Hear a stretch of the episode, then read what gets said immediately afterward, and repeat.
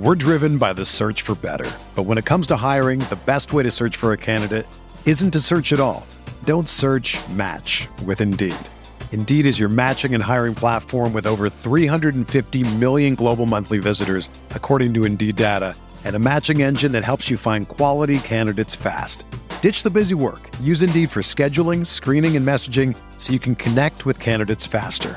Leveraging over 140 million qualifications and preferences every day, Indeed's matching engine is constantly learning from your preferences, so the more you use Indeed, the better it gets. Join more than 3.5 million businesses worldwide that use Indeed to hire great talent fast. And listeners of this show will get a $75 sponsored job credit to get your jobs more visibility at Indeed.com slash BlueWire. Just go to Indeed.com slash BlueWire right now and support our show by saying that you heard about Indeed on this podcast. That's Indeed.com slash BlueWire. Terms and conditions apply. Need to hire? You need Indeed. This podcast episode is brought to you by Coors Light. These days, everything is go, go, go. It's nonstop hustle all the time. Work, friends, family expect you to be on 24 7. Well, sometimes you just need to reach for a Coors Light because it's made to chill. Coors Light is cold lagered, cold filtered, and cold packaged. It's as crisp and refreshing as the Colorado Rockies. It is literally made to chill.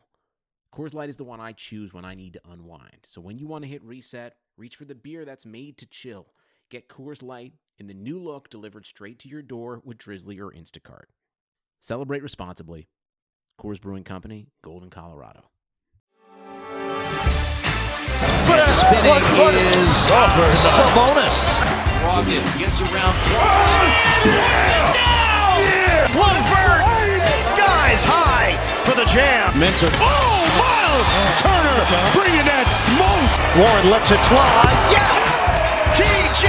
Warren is not human. Well, you got to set it the pace, and I think that's terrific.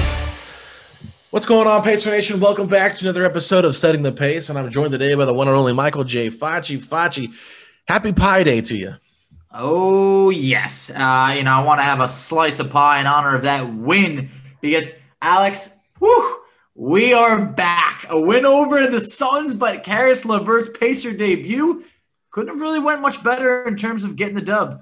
Absolutely agree. And one of the most beautiful things was Sabonis got a triple double in the game. Brogdon really played well. The bench played well. Miles Turner played well. It just seemed like a completely different team, Fletch.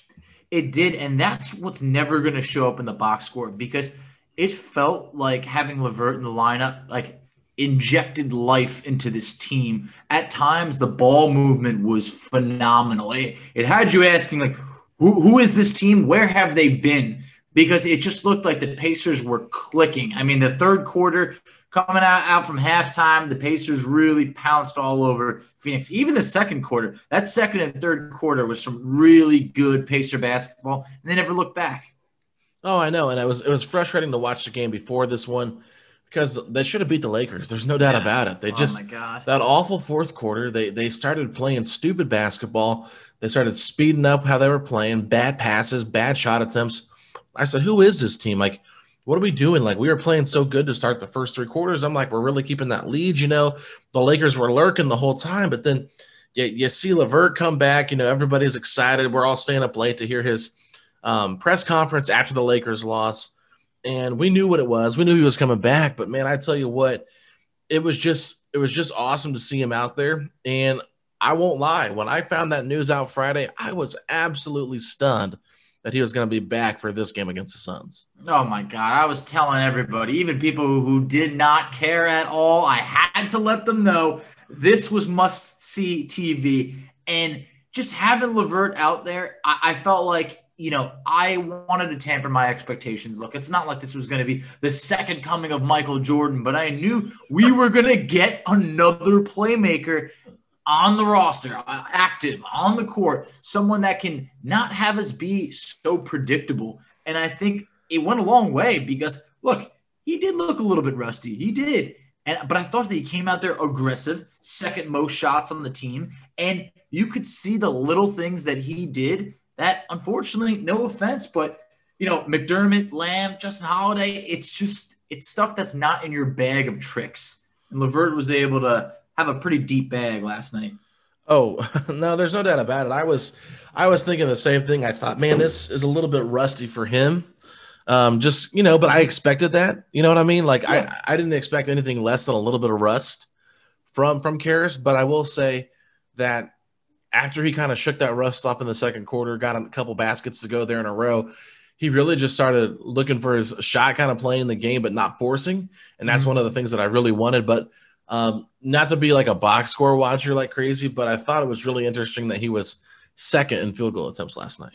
Yeah, I know. I was just mentioned before, 14 field goal attempts. I thought was was good because yeah, he only played 27 minutes, so it shows that he was aggressive in that span. But it was great because I would rather in a game where the Pacers were up by as as, as much as 20 at times to be able to get him those shots mm-hmm. where it's not going to hurt the team. And you know, we can't overlook that seven rebounds. I mean, Alex, you and I have talked about nonstop how bad the Pacers rebounding has been, that it's got to be a collective effort. If you can plug in a guy like LeVert, and look, we're not going to count on seven rebounds a game, but if he can give you five to six rebounds per game, it's going to go a long way. And mm-hmm. just the simple fact of it, he drew attention from the defense last night that for for too long we've seen all the tension on Brogdon, all the tension on Sabonis that LeVert just enables everybody to spread out a little bit more.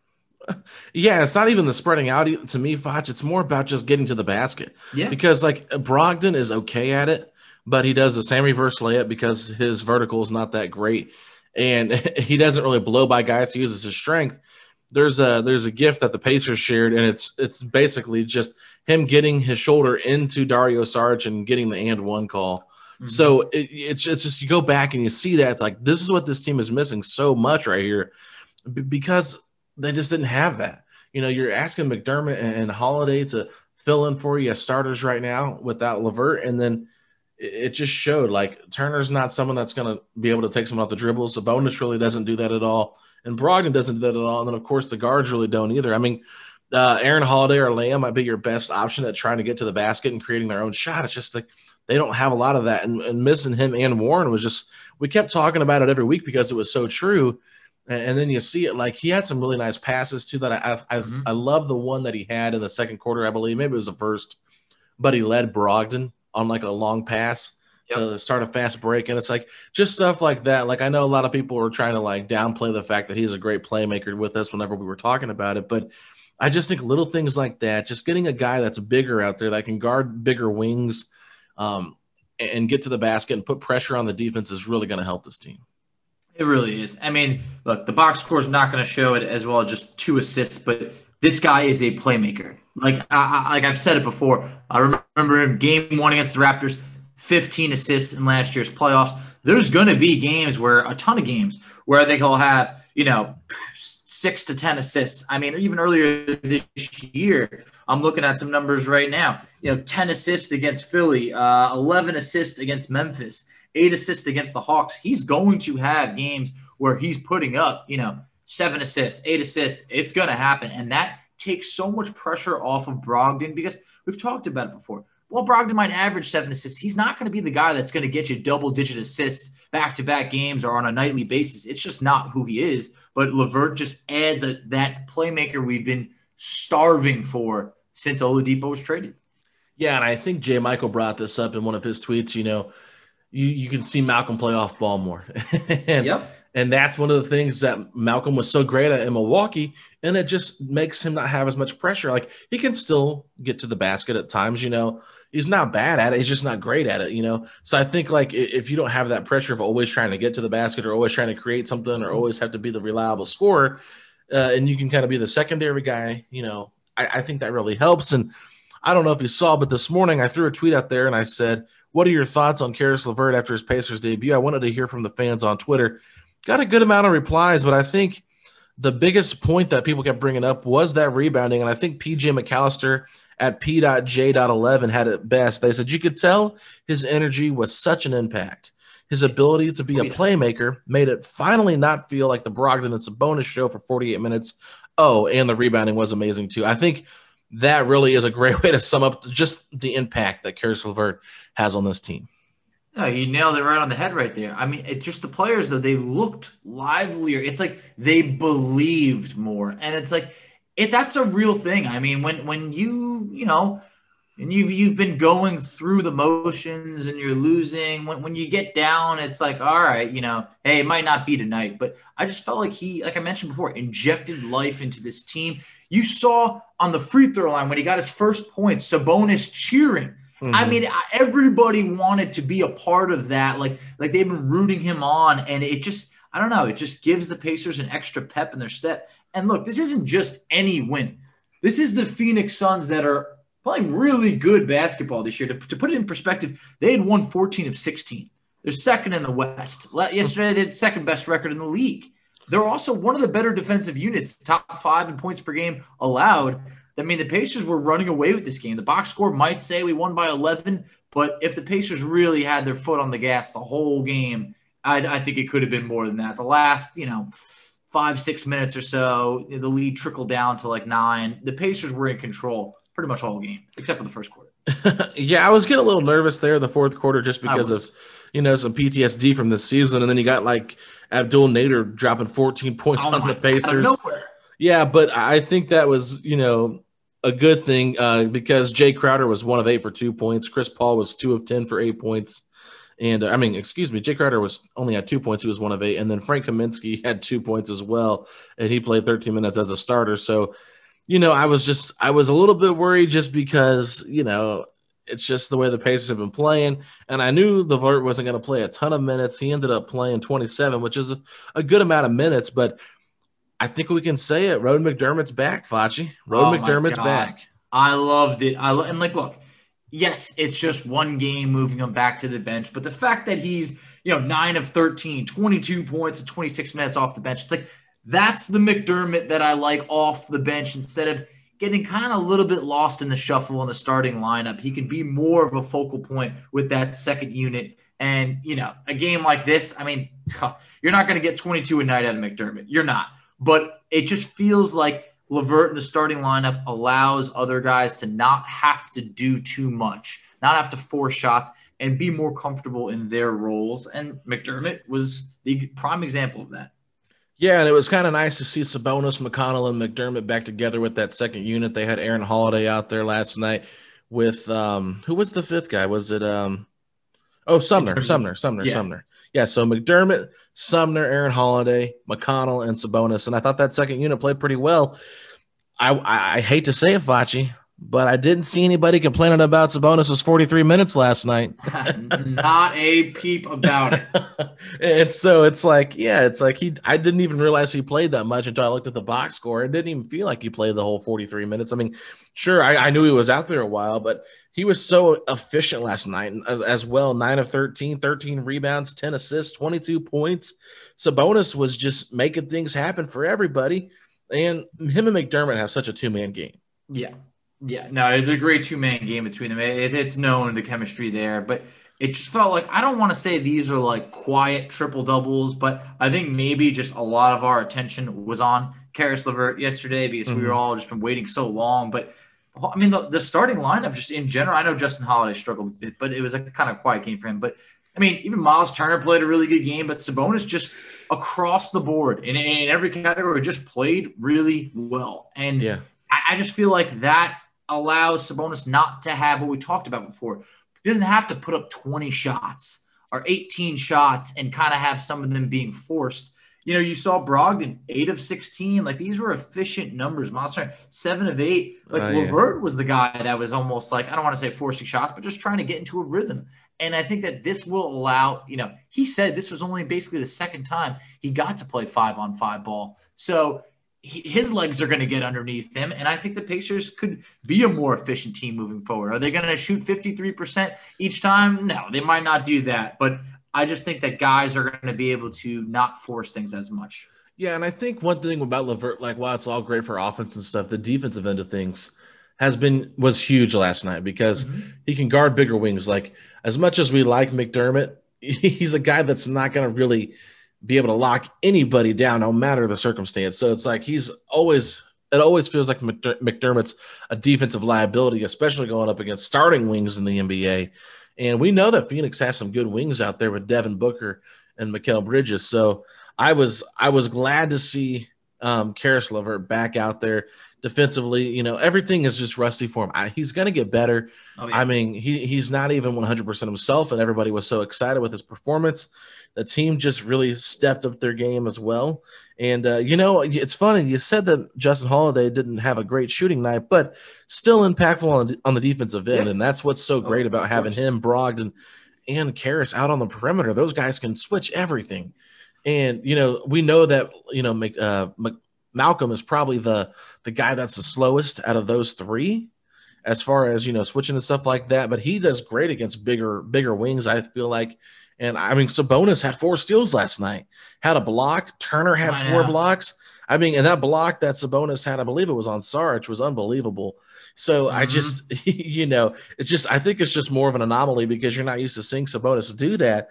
But I just I think if this team, like we talked about it a couple weeks ago, this team can get back to their defensive power, uh, powers. They they can really be something special, and that's what we saw with the bench unit as well from Aaron Holiday, Edmond Sumner, and T.J. McConnell. Those guys were playing terrific with great energy in last night's game. Even though Aaron and Edmond only played about uh, you know ten minutes combined, uh, ten minutes together. I mean separately, twelve and nine for both of them in that with that second unit.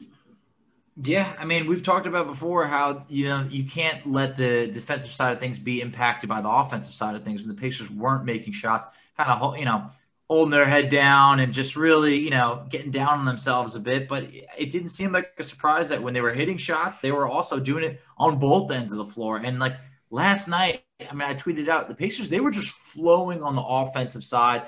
The economy is made up of real people doing real stuff, and it affects everything which you obviously know since you're a real person doing real stuff. Marketplace is here to help you get smart about everything beyond the what of the day's business and economic news.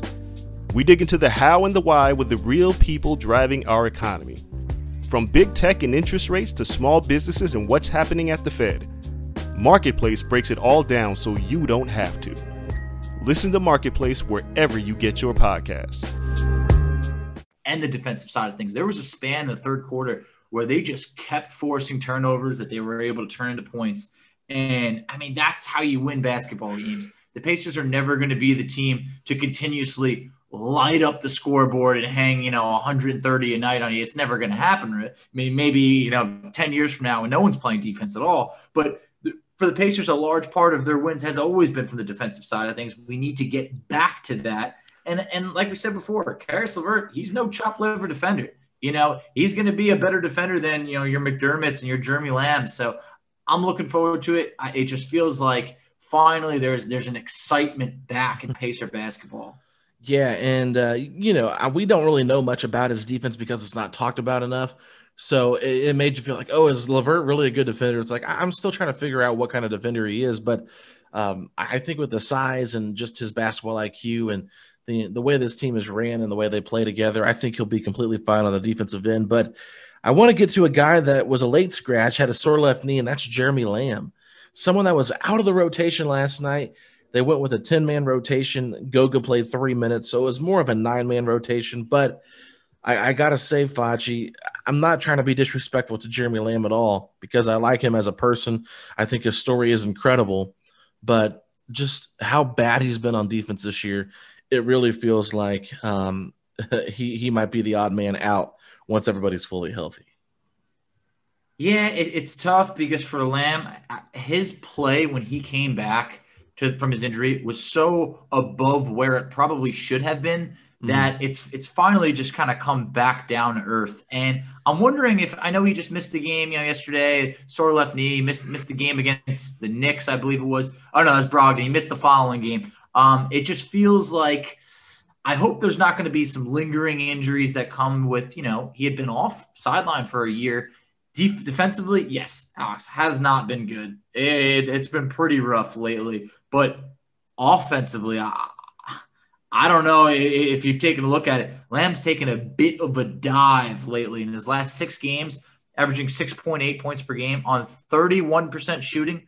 The three point shooting, which looked great, is now three of 16 from three in his last six games.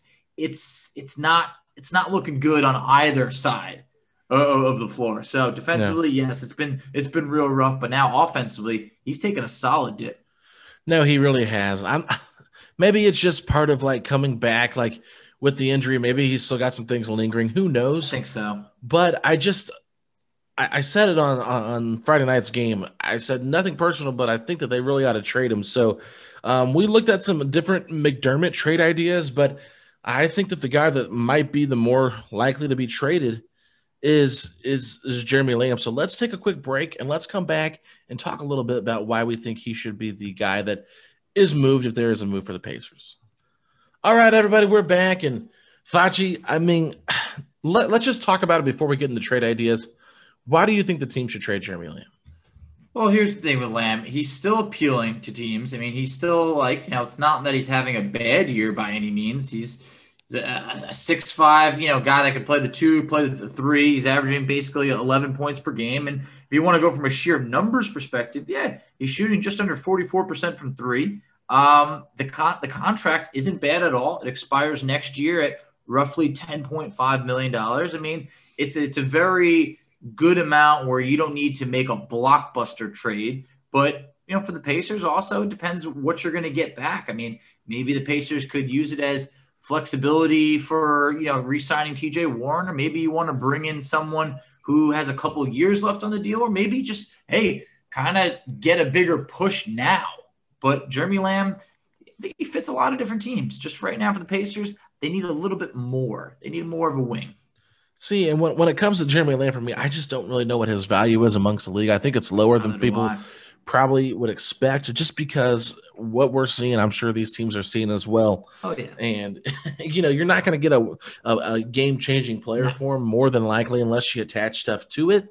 And, you know, I, I really think when it comes down to it, if they don't trade him, you know, he's an expiring deal next year. If they try to make a move in the offseason to try to get somebody that's got a little bit more of a salary, you could attach him to, you know, one of the bigs or one of the wings if you decide to move on from one of the wings or something like that, or do a sign and trade, something like he's got enough of a salary where you could figure out a way to get that to work. But I think if you're looking at maybe wanting to resign McDermott and McConnell in the offseason, maybe you trade Lamb to a team that's got some expiring contracts. But it's uh we've got different ideas here, Facci. So I'll let you kick it off. What uh, what's your first Jeremy Lamb trade idea? All right, now I don't have these necessarily prioritized into this is the number one deal that I want, but I, I have about you know roughly seven to eight deals over here. So uh, I think a couple of these could pan out. But what are your thoughts on the first deal? It's going to be Jeremy Lamb going to Portland for Derrick Jones Jr. and your boy Harry Giles.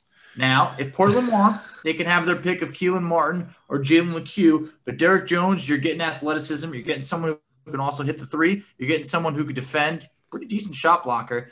Harry Giles, not really sure, you know, exactly where he could fit in, but at the same point, you know, he's still young enough. I still think you can roll the dice there. And for Portland, I think this gives him an opportunity to, uh, you know, continue to push forward.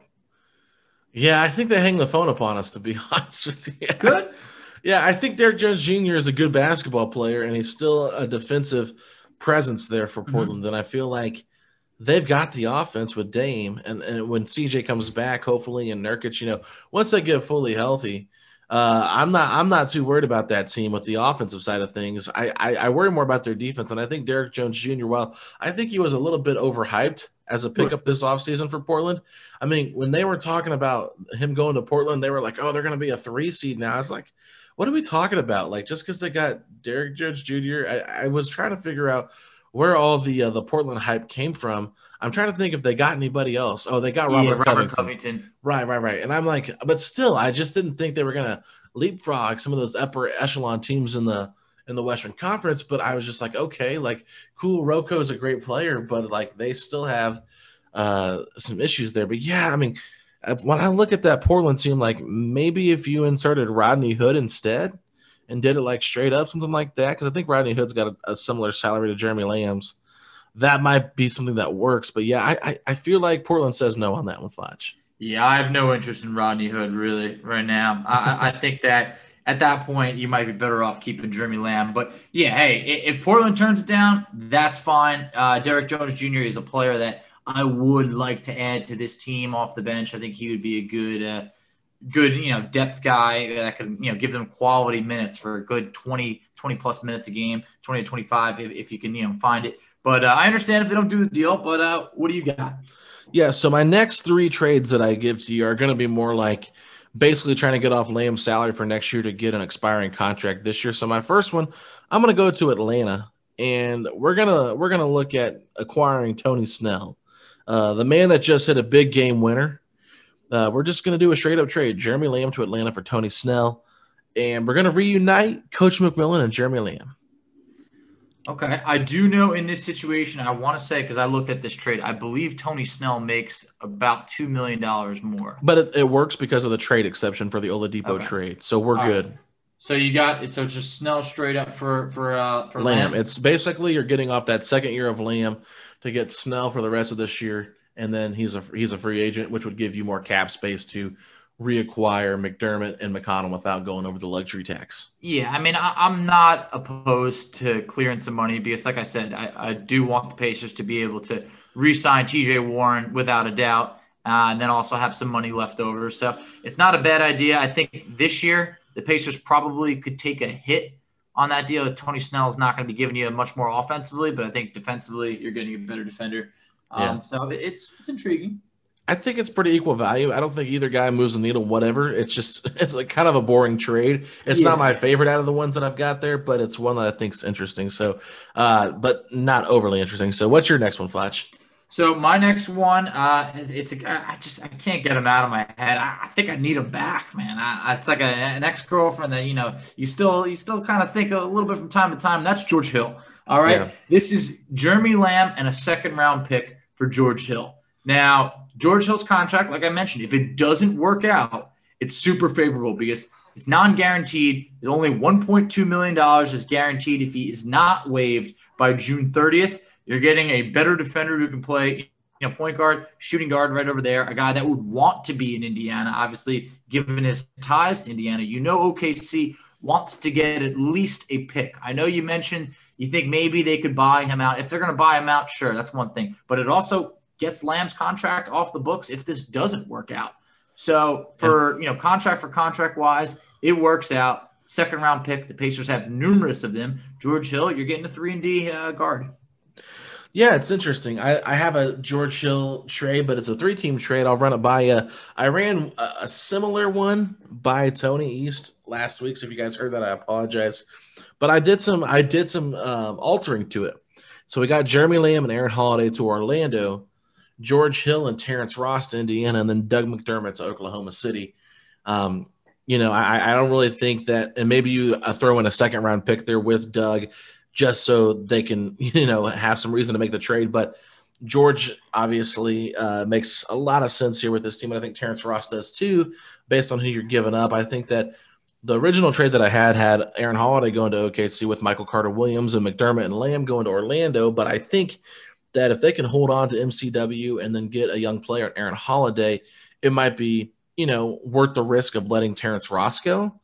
But at the same time, I don't really know if they still would do it Orlando because I know they're kind of being like particular in what they want. But I, I still think that if we could somehow get George Hill and Terrence Ross, that'd be nice. Oh, if we can get George Hill and Terrence Ross, that's a really good deal for the Pacers. I mean, I would imagine on on Trade Machine, that's got to have the Pacers, you know, increasing by quite a few wins, at least like three or four wins or something. Probably not. I'll look. Go ahead. You never know. But uh, where you're at right there, I like it because I actually had a trade for Lamb and Aaron Holiday for Terrence Ross. And if we had to throw in a second round pick, I was still in. So basically, in your trade, we're including McDermott and still getting Terrence Ross and George Hill. So I like it. I just feel like the Pacers would not necessarily make such a big deal by trading Lamb, Aaron Holiday, and McDermott at this point. But make no mistake, if we can get Terrence Ross and or George Hill in a deal like that, I like it a lot. Yeah, I'm gonna. I'm almost there. I've almost got it pulled up here on um on Trade NBA. So I'm gonna try it real quick. It says no change in projected wins for the Pacers.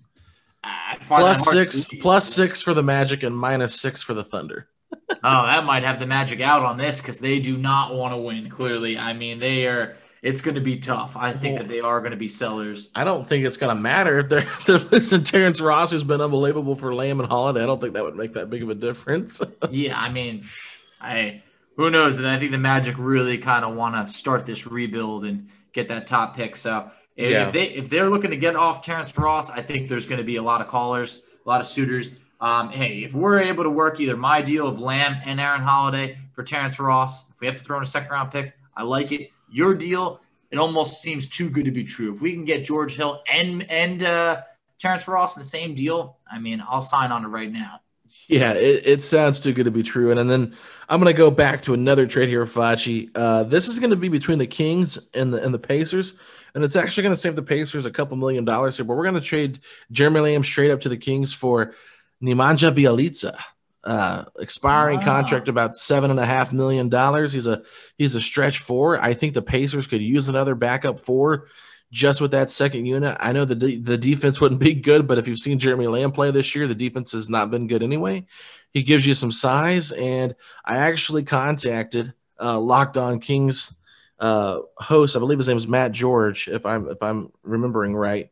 He came on our show last year, and uh, yeah, Matt George is his name. Is at Matt George Radio on Twitter, and he said that he does think that that deal would get through, and thought it made a lot of sense. So there you go. Yeah, I mean, I've mentioned before on the show, I have a soft spot for Bjelica. I really do. So I looked at that trade at one point myself. I would be on board for that. While Bjelica is not shooting as good from three as he has in the past, he's still a very capable three-point shooter. I think he would be a real solid addition off the bench, you know, for the Pacers, giving them great depth at the four. Um, you know, could also play the five, but I like him at the four. But I, I would do that deal. I mean, Okay. you're you're shedding you're setting Lamb salary for next year. You're getting help now immediately. I think the Pacers could use more help at the backup four than you know Jeremy Lamb. Where now you got LeVert coming back. You know he could play the two. You want to get Edmond Sumner minutes at the two. Aaron Holiday can also play the two. It's like they have more depth at the two than they do the four. Oh yeah, and that's the thing. We need we need some people at that size, and I think that it could help us. And I know like he's not a guy that moves the needles. People are like ah, just Bjelica, but um, I just I like the fact that he's an expiring as well. Yeah. and and it really does. I have PenFed, that's a fact. I have PenFed, that's a fact. My credit card purchases get me cash back. My credit card purchases give me cash back. No one else gets these rewards. Sergeant, that is just plain untrue. What in tarnation? Sir, PenFed's Power Cash Rewards Card isn't just for military members. Anyone can get cash back on all purchases. Ah, Figgins, you've ruined my favorite song. PenFed Credit Union. Visit penfed.org slash powercash. To receive any advertised product, you must become a member of PenFed, insured by NCUA. Well, like I said, give you some extra money to, and some wiggle room there. So what's what's your next trade, Fudge? And, and the last point on that, let's be honest, we've talked about it before. The, the Kings are not drawing free agents. So if they can have, you know, Jeremy Lamb under contract for next year, I feel like that's that's pretty decent for them, you know. So uh, I wouldn't be surprised if they did that deal either. But my next deal, uh, this is going to be Jeremy Lamb, and you get off that contract of Jalen Lecque for Will Barton. Now, I don't know if the Nuggets would do this deal, but I would. No, they wouldn't do that. I know, I know. I don't think they would, but I would. I would. Yeah, They- I would too if I'm the Pacers. Yeah, I know. I, I don't think they would do that deal, but that's something, man. I would just love to add Will Barton to that. So we'll, we'll we'll just go over that deal every now and then. You know, I'm going to slip something in there and just see if they're not paying attention. All right, but other, what we I got? think the Will Barton thing, though, it's just because his name was the name the Pacers were interested in.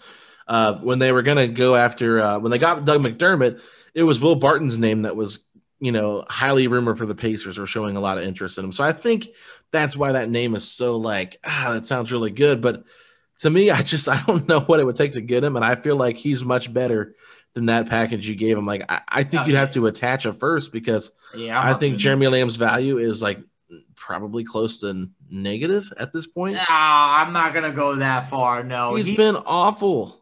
In the last, in the last you know little stretch. He The last not- month, he's not been good at all. It- no, he, he hasn't. But I'm not going to say that he's a negative. You know, it's uh, it, it- they're not going to do that deal, so that, that's fine. But Yeah. my my next trade over here, you know, Lamb and a and a second round pick, if not two second round picks for Josh Richardson. Uh, I don't think they would do the first one, but if you do two second round picks, I would do it, and I would do it now.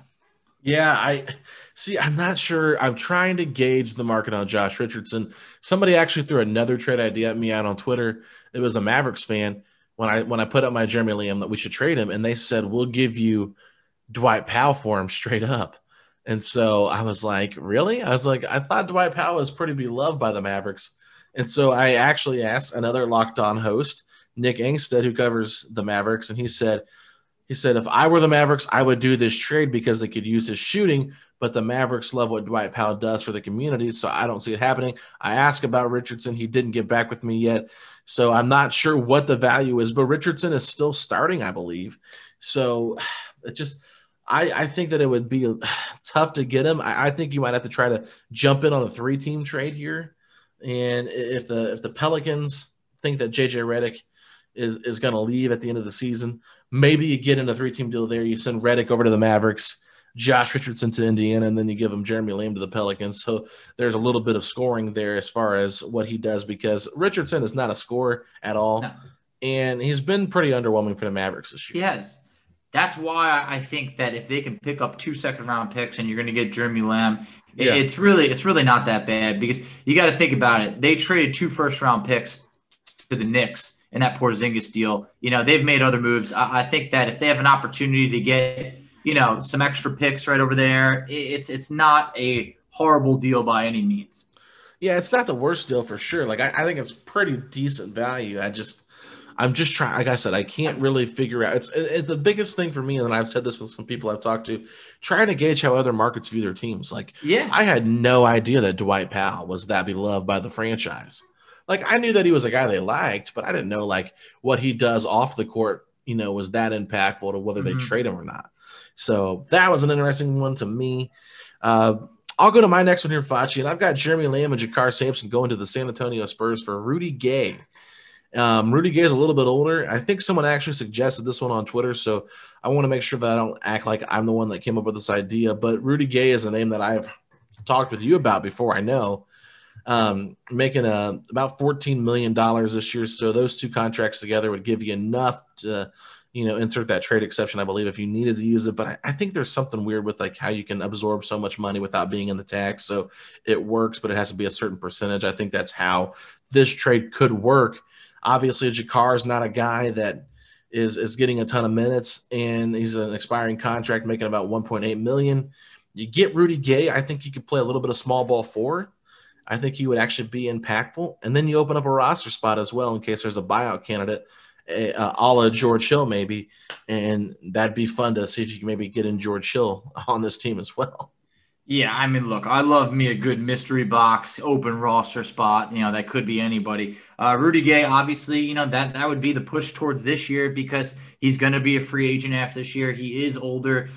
You're probably not going to re-sign him, but at the end of the day, at least you get the Lamb contract off the books. Yeah, I think Lamb. I mean, I think Rudy Gay brings more to the table at this point in his career of like being just a bigger body. You know, around six eight, better rebounder, better defender. So, it, and it's also a veteran right there. I mean, Rudy Gay's been around the block. I mean, this, like I've said before, this Pacers team could use more veterans. Uh, I think a trade like this, it's really not a bad deal at all. And to be honest, I think the Spurs probably go for it because I don't think they're going to re-sign Rudy Gay at this point, and they are still a playoff team. I think Lamb keeps them in that hunt at that point. If you are going to lose Rudy Gay, and you know you have a guy under contract for next year. He could be good under pop system too. I think. Oh, maybe maybe the Bjorkgren system if, with with Lamb playing the small ball four is just maybe it's just a little bit we're asking too much from him. I'm not I'm not sure. Um, I have I think I have one more trade left, Facci, that I haven't touched on. Maybe two here, but one of them I, I think you might have this one as well. It's a Cavs trade, and it's pretty basic. I've got Jeremy Lamb in a second round pick to the Cavs for Taurean Prince. Ah, I don't have that trade. I have a okay. different trade. So you know, Prince, Taurean Prince is someone that I actually wanted about a year or two ago. Mm-hmm. Uh, I think that right now, I mean, I don't know what it is. I think that he's just not, you know, with Brooklyn, I feel like he they didn't really need him. You sent him over to Cleveland. I don't think it's been that great. Obviously, I haven't not watching many Cavs games right now. Uh, it's pretty disgusting over there. But Taurean Prince actually he, he does bring a, a bunch to the table. Uh, it's it's not a sexy trade by any means, but at the same point, I'm trying to remember if Prince has money left on his deal moving forward. He's an expiring contract, so that was one of the main reasons I liked it so much. Yeah, so in an expiring look, it, it's never bad if you're going to get money off the books. Does it does it move the needle for the Pacers this year? Mm, I really don't know. You I don't know? think it moves the needle, but I think that he's someone that could play the four a little bit better. Of course he can. Yes, definitely. Actually, he does have two years. So that that's I think that was what tipped the scale for me. Ah, I'm not in love with Taurean Prince moving forward. If it's gonna take the money off the books, then that's that's pretty decent. Let me let me look here a little bit more. I know I just to me, I, I, get that you like Lamb's offense, but you don't really need it once you have Warren and LeVert back. And I, I just like I like that he's six foot seven and can play the small ball four and not feel like he'd be a liability because Taurean Prince, he's not a great defender, but he's a much better defender, which is not saying much than Jeremy Lamb. Yeah, no, he's not. And he's, he's a decent three point shooter. He is. He, he's a pretty solid three point shooter. So I mean, it's he can you know rebound decently. Look, it's not going to blow you away, but I think he probably is a bit more versatile in terms of what we would need. Um, so you know, it's I want to say you said there's two more years left on Prince's deal, or is yeah, it one year? Yeah, this year he makes it. The next year he he makes 13 million next year for uh, his final year in that contract, and he'll be 27 at that point. So I think that that's the right age group for this team right here.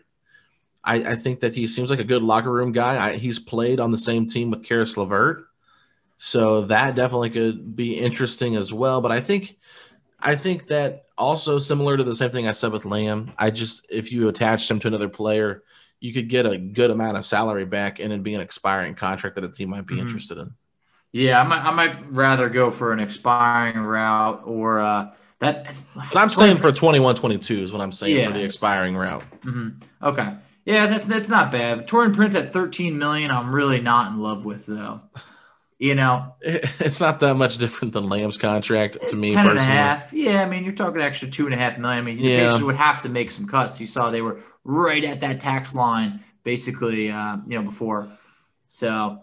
Yeah, I just but once they traded for LeVert and they got off Oladipo's money, I think there was like a five million dollar difference there in contracts. So they were able to save all that money with you know avoiding mm-hmm. the tax. So it just it just depends, you know, and it just depends on if the Pacers are trying to win now or win later. Because exactly. personally, you're going to add money if you, you know, trade for a guy that's got more than one year on his contract. I just, I just, I'm not. I don't think Lamb fits this roster personally, and mm-hmm. I think Taurean Prince does a little bit more, but not to the point where I'm just like banging my head over like you know trying to get this deal done. Yeah, exactly.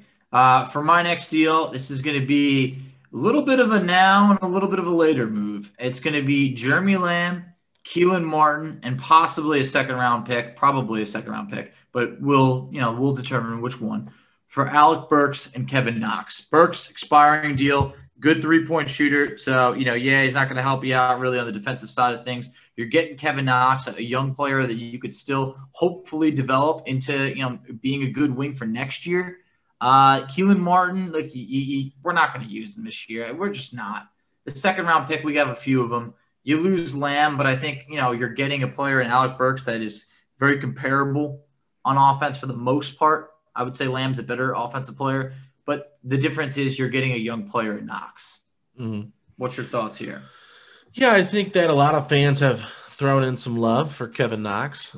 He's a guy that um, he's got the size. You know what I mean? The yeah. size that you want to guard bigger wings. Like he's kind of like uh trading for Taurean Prince as like a project. You know what I mean? Mm-hmm. Like if you don't want to if you don't want to pay the 13 million, then this is maybe the route you go.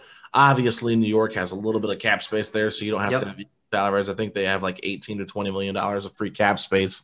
So sure, that makes some sense to me. I, I, I wouldn't be as, uh, opposed to it.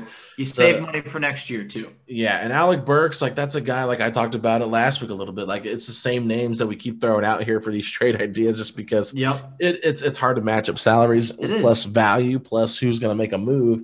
Um, it doesn't feel like this move would be like a big risky move by New York and throw off their chemistry at all. Mm-hmm. It just gives them another score. Yep. I think the Pacers like how much do they value young talent? It's hard to tell based on how they play their guys. Like Goga got three minutes last night. Aaron got nine, I believe it was, and Sumner got 12. So, you know, it's a veteran heavy team here.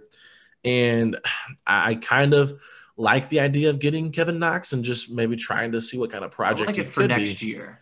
You know? Yeah, but at the same time, if you're bringing back most of your roster, he's he's just going to be like TJ Leaf and not being able to crack the rotation. Potentially, yeah. I mean, it, it you know what I tougher. mean? Like, oh no, I, I do. I, that's that's why it's rolling the dice to basically say, I think that our player development is better than yours in in terms of the Knicks, and you save some money. So the Pacers would save, I want to say, between like five to six million dollars on this deal, and you're getting someone that you could say, hey, look, like basically this. If you're gonna have a, an end of the rotation guy, I would rather have Kevin Knox than like a Kelan Martin, basically. You're Right. talking about a, a former top 10 pick who, who has great size and, and has really good potential. But, you know, hey, let us be the ones to, to firmly decide if there's anything there or not. No, I completely agree. So I, I guess I guess my last trade that I have, Facci, it's very underwhelming. So I'm not saving my best for last because I kind of threw some of those out there. But it's Jeremy Lamb to Orlando once again for Al-Farouq Aminu, and you're going to save about uh seven hundred and fifty thousand dollars on this trade for this year and next year. So about one point. We're driven by the search for better. But when it comes to hiring, the best way to search for a candidate isn't to search at all. Don't search match with Indeed. Indeed is your matching and hiring platform with over 350 million global monthly visitors, according to Indeed data, and a matching engine that helps you find quality candidates fast. Ditch the busy work. Use Indeed for scheduling, screening, and messaging so you can connect with candidates faster. Leveraging over 140 million qualifications and preferences every day, Indeed's matching engine is constantly learning from your preferences, so the more you use Indeed, the better it gets. Join more than 3.5 million businesses worldwide that use Indeed to hire great talent fast. And listeners of this show will get a $75 sponsored job credit to get your jobs more visibility at Indeed.com slash Blue Wire. Just go to Indeed.com slash Blue Wire right now and support our show by saying that you heard about Indeed on this podcast. That's Indeed.com slash Blue Wire. Terms and conditions apply. Need to hire? You need Indeed. Five million over the next two years. I don't think that's that big of a deal. I I, I think that once again, kind of similar to my point on uh, Bjelica and Taurean Prince. I just think Aminu can play the small ball forward a little bit better. I think defensively he's a little bit better. Offensively, I talked with Tony about this. You know, the shooting, it's not realistic from three. He's shooting 40% right now, but he's not shooting a ton. I just I saw him in those Portland series. He's got that playoff experience. To me, I value that. I don't think Orlando's really going to be making the playoffs. You know, they're looking to move off of Evan Fournier and guys like that if they can get something in, in return that they like. I don't necessarily think Fournier is a guy that we need, but I still think he'd be a good player off the bench, just a lot of money. But uh, Aminu saves you a little bit of money, and I think he can do a little bit more for this team fit wise than what Jeremy Lamb can do. Defensively, yeah, he's he's a better defender than Lamb, but offensively, it's gross. I mean, I'm looking at it right now. He's just not a scorer. It's just he knows Oh, his he- role. He's not he's- yeah, trying. he's But never I think been that's fine. But I think Yeah. that's fine. It- it- I don't need Jeremy Lamb scoring if I've got Warren and LeVert back. You know what yeah, I mean? Yeah, no, we, we don't. But I mean, for Al-Farouq Aminu to pay him that money next year, I don't know. But I'm you're not paying Lamb that money next year, and I don't think he's that. I don't think he's better than Aminu. Ah, I don't know about that. I don't know. What are you talking that. about? Coming off that injury, he's not looked good. He looked good for two weeks. That's all we've seen out of Jeremy Lamb since returning from injury. I mean, on the year, he, he's he's. I don't think he's as bad as you think. He's still putting up 11 points per game, which is more than Al-Farouq Aminu has done at any point in his career. I mean, look, he's a guy that in the past, when healthy, was able to put up 15 a game, and he's never been an like like an you know inefficient guy. I mean, he's he's a career like 44, 45 percent shooter. Where Al-Farouq Aminu, I mean, some of it. I mean, he shot 29 percent last year from the field. 34% this year. I mean, I we get it offensively, that's not his role, but I don't think that we're, you know, if you're going to be paying him, you know, 10 million plus for next year, it's not it's not great. I don't, I don't. I don't think it's necessarily great, Foch. I'm just. No, it's, it's Yeah. I'm I'm trying to I'm just laughing because I'm looking at these box score numbers from Jeremy Lamb and he, he had a lot of negative games here. Oh yeah. Uh, I mean, his last 6 games he's been rough. Like, this is this is his shooting numbers over the last couple of games. 0 of 3, 1 of 9, 4 of 7, 3 of 8, 2 of 7, 2 of 4, 6 of yeah. 14, 5 of 8. That was a good game against Chicago that he had. 2 of 5 and then he had a great game against Detroit shooting 6 of 7 but it's just he's just been too inconsistent. And I just I go back and look like the point numbers aren't that great. Two, four, 11, eight, seven, nine. Like that's the last set. That's the last five games, six yeah. games. No, no, I, I went through the last six. It, it, yeah. It's rough. I mean, he definitely has fallen off of a cliff on the last six games.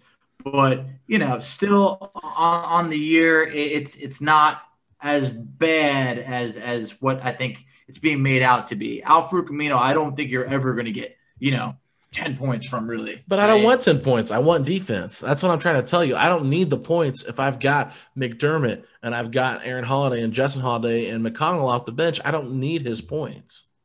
Yeah, but how, how many minutes then is Al-Farouq Aminu going to be able to log for the Pacers? I mean, uh, maybe 12 to 15 a game. I mean, your rotation is shortened up anyway. Like if Jeremy Lamb's not even in the rotation at playoff time because of his defensive liabilities, then who cares if you've got Aminu or not? You're saving money at this point. Yeah, I, I mean, I, I, would be surprised if Lamb just completely falls out of the rotation in general. I, don't think, think, he will, yeah. just because. Here's what I'll say: like the defense to Jeremy Lamb is kind of a defense that I can say based on the, the, the bench unit. They don't have a guy that can just go get a bucket. I agree. And and Jeremy Lamb is probably the only guy that can go out there and get his own bucket. We've seen him make, you know, beauty out of a mess. I, have seen him hit some of the like craziest shots. It's almost like he is a better scorer when it's like a broken play and he has to make a shot. That's just kind of his game. I mean, there's there's obviously some offensive things that he did really really well, but if he gets into like a major shooting slump here, whatever that might be, whether it's with this knee injury or what's going on, um, he could be out for a while. I mean, I'm, I'm just saying, like production wise, like his minutes might keep him out. I mean, his production might keep him out of the rotation for a while.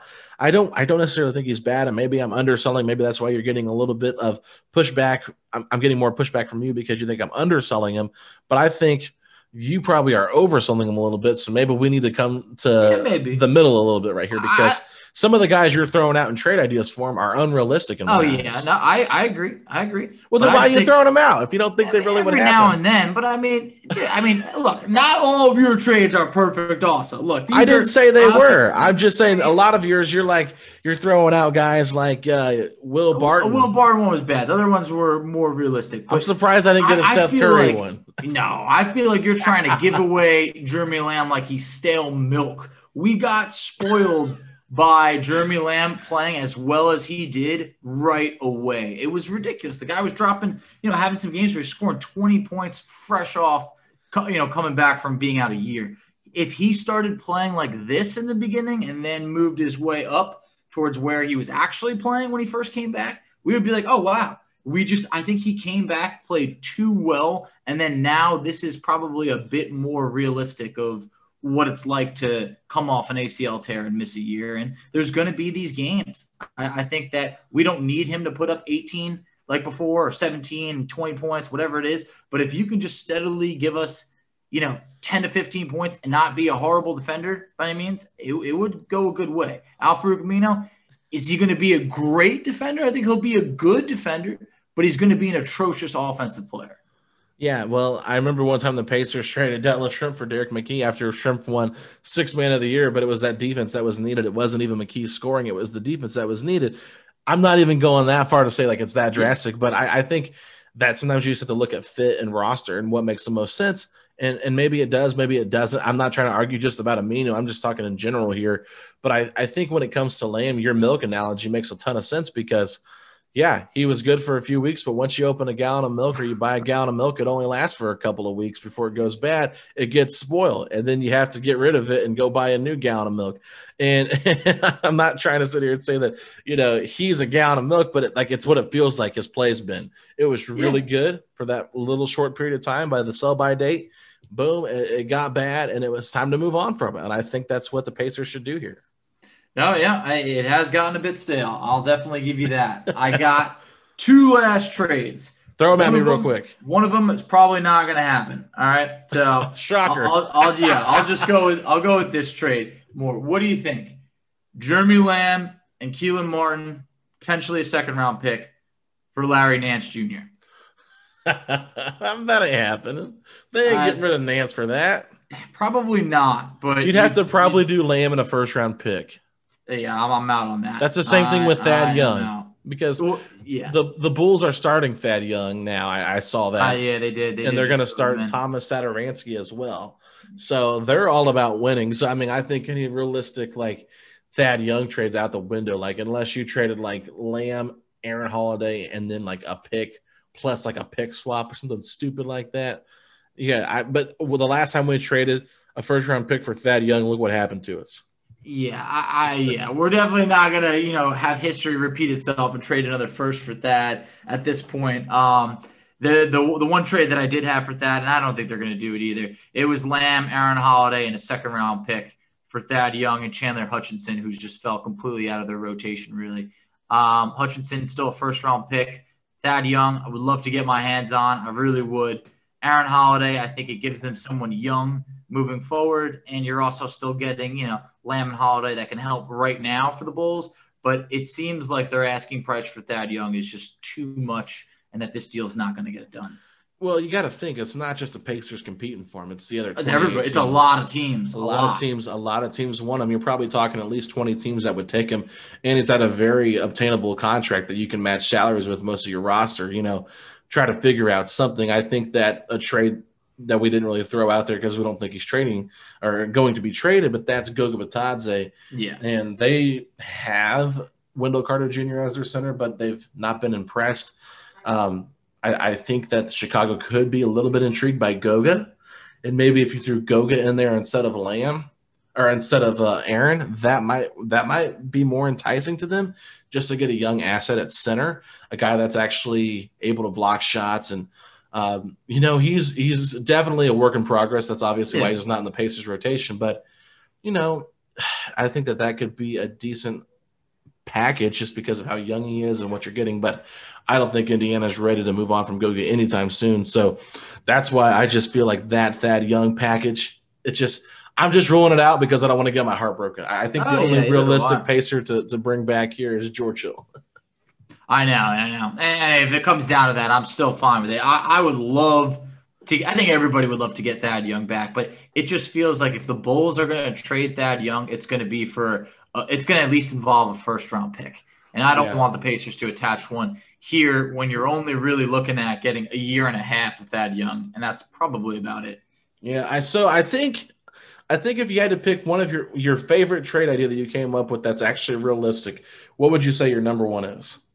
Uh, probably, probably the deal for George Hill. Uh, Jer- Jeremy Lamb and uh, a second round pick for for George Hill, or Aaron Holiday and Jeremy Lamb for uh, Terrence Ross. Okay, so I am going to say that as much as I love George Hill, I don't think the Pacers need help at that position as much as they need the No. big the the, the four spot. So I personally think the one that I would go with because of the money situation is Jeremy Lamb to the Kings for Bjelica. I think that that one's probably my favorite just based on what this team needs and what you know the contract situation. But I, I won't lie. The more I look at it, I'm talking myself into the Spurs one to get Rudy Gay. I, I think that Rudy Gay is still impactful, and I think that he could be a benefit to this team off the bench. So I, I like that idea as well, Foch. I just one of those two makes the most sense because we need a four at, at this point. No, I, I completely agree. We do that. That's more of a bigger need than getting another two guard because if you bring in George Hill, then at that point, Sumner's probably not going to really be playing much. I mean, you Yeah. would just imagine Aaron's out of the into his- rotation. it would eat into Aaron's minutes. So it's like two guard is not the biggest need, especially not you know another backup point guard when you have McConnell playing well and you have Brogdon and you know. So yeah, the Bjelica, I, I think I would like that move. Rudy Gay, I'd like it too. Um, they both seem good deals that don't bring back money for next year. So at, at the worst, that's a positive. Yeah, and and the thing like with the one we talked about where I, I did the three team trade, like obviously getting George Hill, Terrence Ross, like the guys you mentioned, are guys that I would really like, but I think one's more of a wing and one's more of a guard. But I'm getting rid of two wings and a guard to get them. So I think that if you're getting rid of those guys, you're bringing in guys to replace them in the rotation. But if you're basically getting rid of Lamb for George Hill, you know George Hill's not big enough to be a wing, so. No, no. Now you know you can't play small ball four with him, so you're looking at putting McDermott down there. Obviously, um, I think that a back, I think a backcourt of George Hill and McConnell off the bench would be fun with with a team like McDermott, Sabonis, and Justin Holiday once fully healthy. But big picture here, George Hill's in his 30s, and Aaron Holiday and Edmond Sumner are hopefully parts of your future. And I, I think that the experience is nice and everything, but I would almost be more intrigued to, um, you know, this is going to sound bad if I say this. I don't know if I should say it or not, but it's like if you don't, if you're not sure about McConnell, then I think maybe uh, let George be the backup point guard if you move on from McConnell. But I, I just think McConnell's been too too important to this team, their regular season success, to really move on from him right now. So I, I, I really just think Jeremy Lamb is the only guy that's tradable at this point. Yeah, exactly. Look, I, we wanted to obviously have the focus be on Lamb, so I try to make him the centerpiece of each deal. But the thing is, it's just you know, it, it's the Pacers are in such a tough spot because they're not at that you know four, five, six seed like they were before. You know, so most of these deals are to try and make that push towards winning this year, but a week from now, if things aren't going well, then all of a sudden, yeah, we are going in a different direction on most of these trades. Yeah, and if LeVert doesn't come back as soon as I mean, if LeVert came back like a week later, I think would be much more sour on on the uh, oh, yeah. Evaluation of these players. But I think Aaron's been really good since coming back from the from the All Star break. More I think that I think Sumner really, I really think this is what it is. Sumner being put into the rotation and playing more minutes than him is challenging him. And I think possible. sometimes competition is good for a player to see that that player is getting their minutes th- that they, you know, that they lost. You lost these minutes, earn them back. And, you know, maybe he's lost them for good because Sumner continues to play well. But, you know, I, don't think Sumner's been that, you know, overwhelming the last couple of games. I've actually thought Aaron's been better than Sumner the last two games from what I saw. But I, I think that that's the route that you have to go is like, hey, you know, you got a guy and Edmond Sumner that's really – pushing to to get some minutes, and and if you don't figure it out, you know you're going to be riding the pine, and you're not going to be able to get a chance to get past you know him in the rotation, and and you could be the odd man out. Yeah, very very well could be. I mean, you, you still want to be able to get those two guys a, a lot of rep, as much reps as you can. It's really hard when you're only playing some of them, you know, eight, nine minutes because then it feels like it comes down to did you make that last shot or not? And that kind of defines if you had a good game or not. And I think that's still a little tough. Like Aaron Holiday, for instance, last night, nine minutes, you know, he was two of four shooting. If he goes one of four, then it's like, eh, you know, eh. but it just feels like you got to find a way to be able to get these guys a few more minutes with LeVert coming back, and then you throw Jeremy Lamb in there, I, I don't think any of those guys are going to be getting more minutes. No, they're and once you get TJ back, whew, this rotation is going to be tight. That I mean, eight man rotation come playoff time in the middle of May. We got two months from now, but if they're really wanting to be in that you know rotation for playoff time, it's it's going to be tough to come by. And whether or not you think Lamb deserves it or not, he's uh, he's definitely got the years of experience on him and he's got the size on him because I think both those guys are a little bit undersized. Doesn't mean that they should get minutes over them just because you know. I mean, Lamb shouldn't get minutes over them just because he's got the size and no, not at all, and the experience. But that does play a little bit of uh, uh, impact in it, and I think I think Lamb was someone that I talked about a lot that the Pacers missed last year in the playoffs, but. I just think that injury is is holding him back a little bit. Uh, coming back from it, like you said, Facci, it was great at first, and then it's just taken a little bit of a dip. I think a lot of it just because expectations probably were too high because of how great so. he played.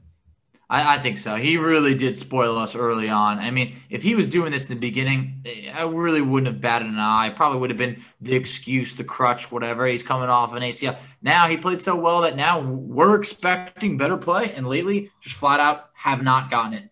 Yeah. So, all right, everybody, that wraps it up for our show today. Hope you guys enjoyed the Jeremy trade talk and the return and the debut of Caris LeVert after the incredible story of him overcoming what he had to go through. Just just incredible. So Facci, where can the people find us at?